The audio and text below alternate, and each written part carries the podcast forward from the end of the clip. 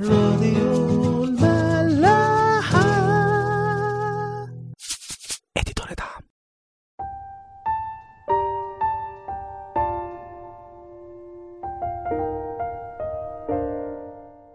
مساء الخير واهلا بيكم في حلقة جديدة من برنامج عيش وملح. في الحقيقة النهارده أنا عايزة آه، أبتدي معاكم بمقدمة متأخرة عن سفر أيوب. سببها إنه أنا أول ما ابتديت أقرأ سفر أيوب كان عندي أسئلة كتير جوايا حابة إن إحنا نرد عليها مع بعض النهارده في أول الحلقة.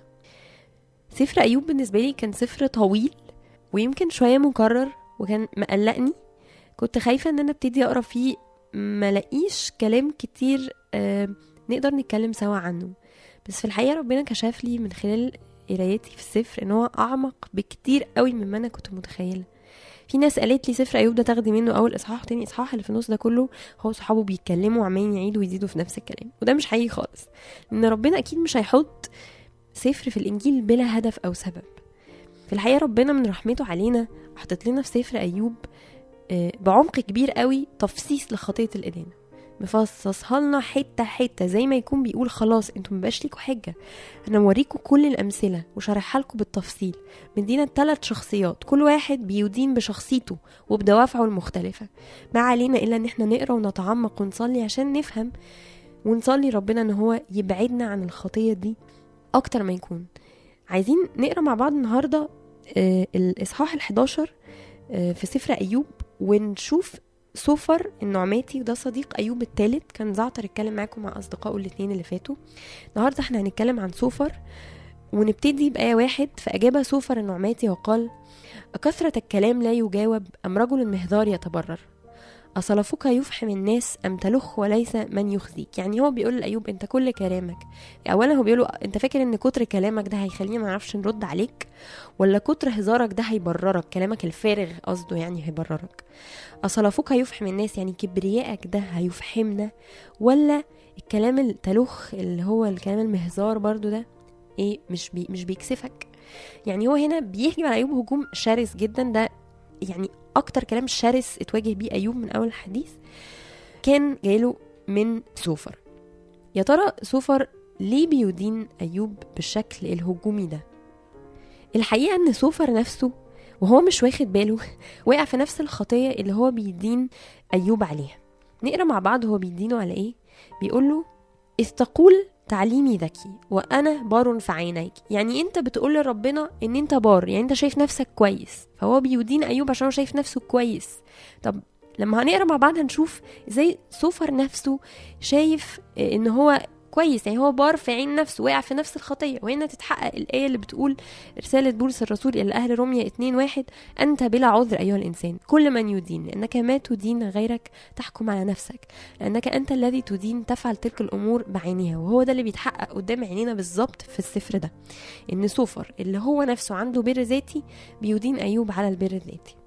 نكمل مع بعض ونشوف البر الذاتي ده الدافع بتاع سوفر وهو بيدين أيوب اللي هو البر الذاتي بيخليه يقع في ثلاث طرق للإدانة نتأمل فيها مع بعض. في آية خمسة وستة بيقول له ولكن يا ليت الله يتكلم ويفتح شفتيه معك ويعلن لك خفيات الحكمة وأنها مضاعفة الفهم فتعلم أن الله يغرمك بأقل من إثمك. هنا سوفر واقع في إدانة اللي هي إيه؟ الحكم. هو بيحكم. هو أخد مكان ربنا بيحكم على أيوب وشايف إن الحكم اللي حكمه عليه ربنا مش كفاية وإنه لو ربنا جه يتكلم معاه هيحكم عليه أكتر من كده بكتير.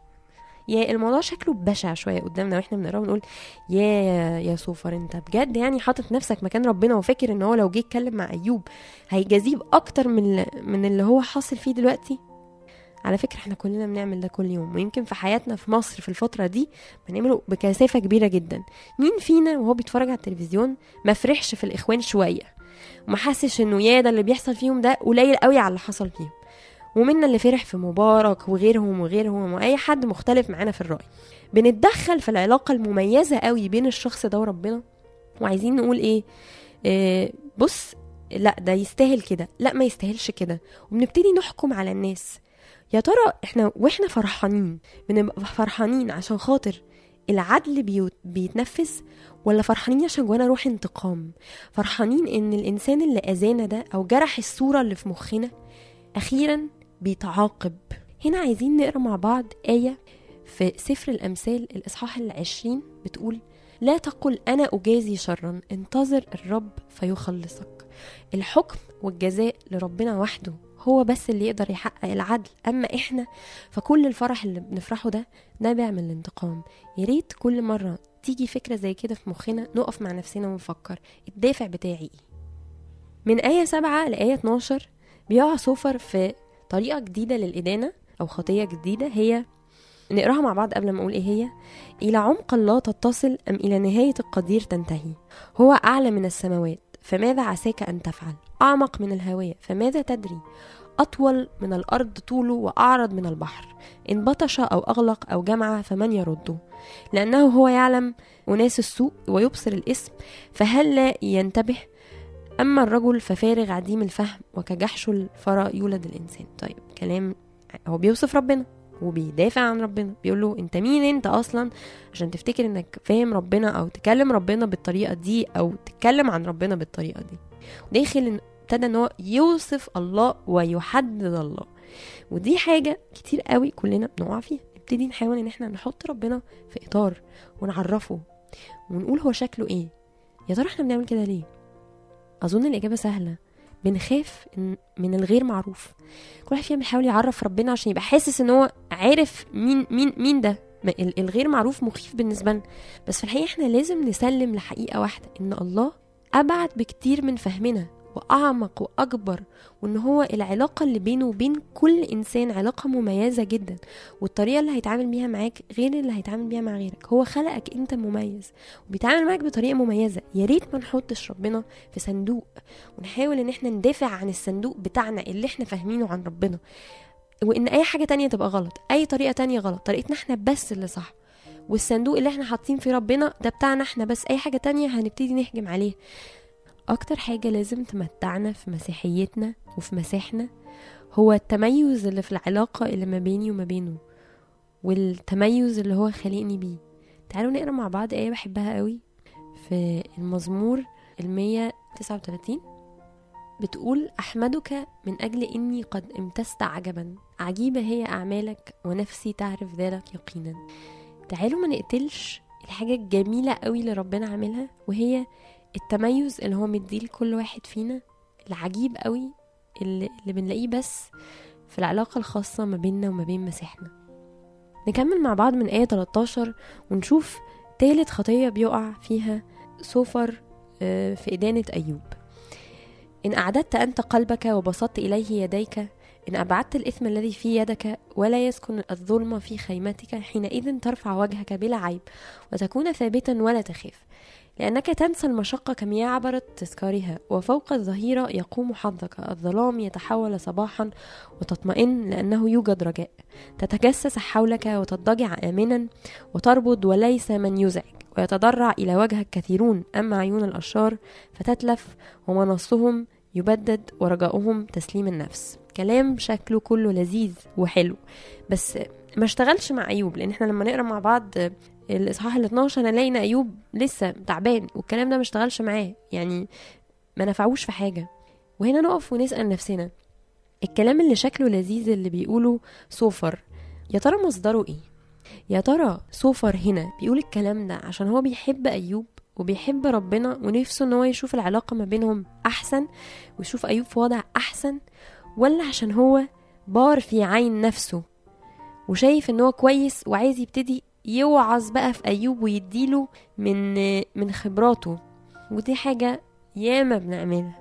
ياما كلنا ما بنصدق إن إحنا نشوف حد واقع في مشكلة ونبتدي بقى إيه نقول الله بقى طب أنا بقى عايزه أفتكر أنا لما كنت في الموقف الفلاني عملت إيه؟ وابتدي بقى أحاول أتكلم من إيه؟ جهابز المعرفة بتاعتي اللي هي صفر أصلا هي ولا حاجة. بس كام واحد فينا فعلا أول ما بيقع يلاقي نفسه في موقف زي ده إن هو محتاج ينصح شخص قدامه بيرفع قلبه لربنا أول حاجة بيعملها يرفع قلبه لربنا ويطلب إن ربنا يبقى معاه.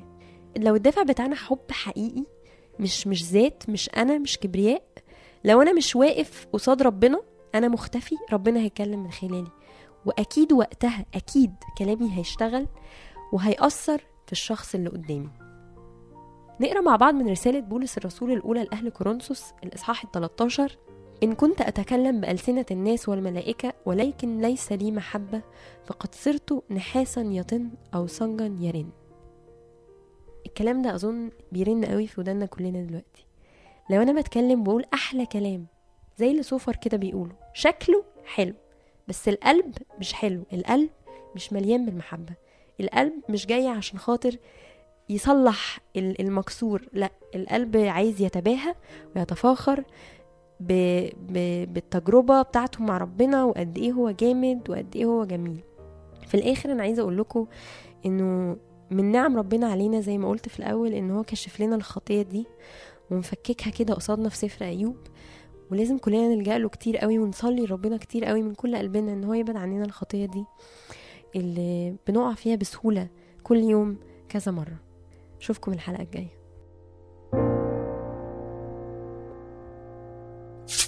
راديو ملاح.